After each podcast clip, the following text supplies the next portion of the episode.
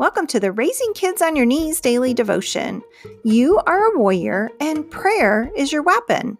I'm here to help you step up your spiritual parenting by sharing the word and asking the hard questions. So join me, Tina Smith, for only a couple minutes of your time to raise the bar in your spiritual parenting.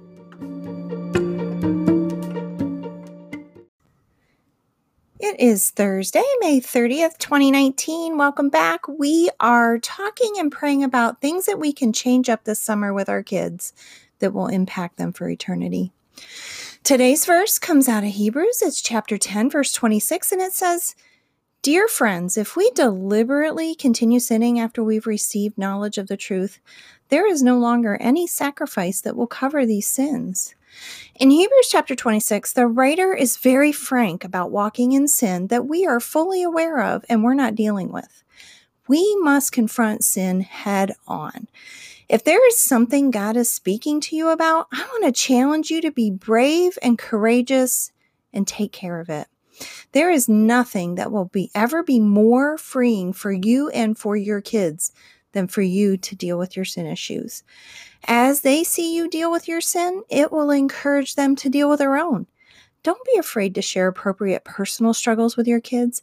It makes you more real in their eyes, and it goes a long, long way in helping them walk in the freedom and victory we all have in Christ.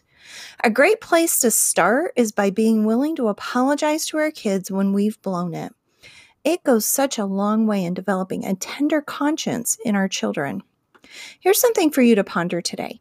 Are you willing to admit to your kids when you've blown it and need forgiveness?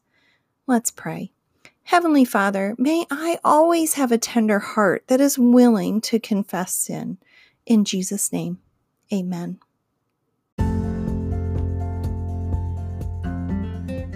This has been the Raising Kids on Your Knees daily devotion. You can find this devotion as well as other parenting tools at raisingkidsonyourknees.org.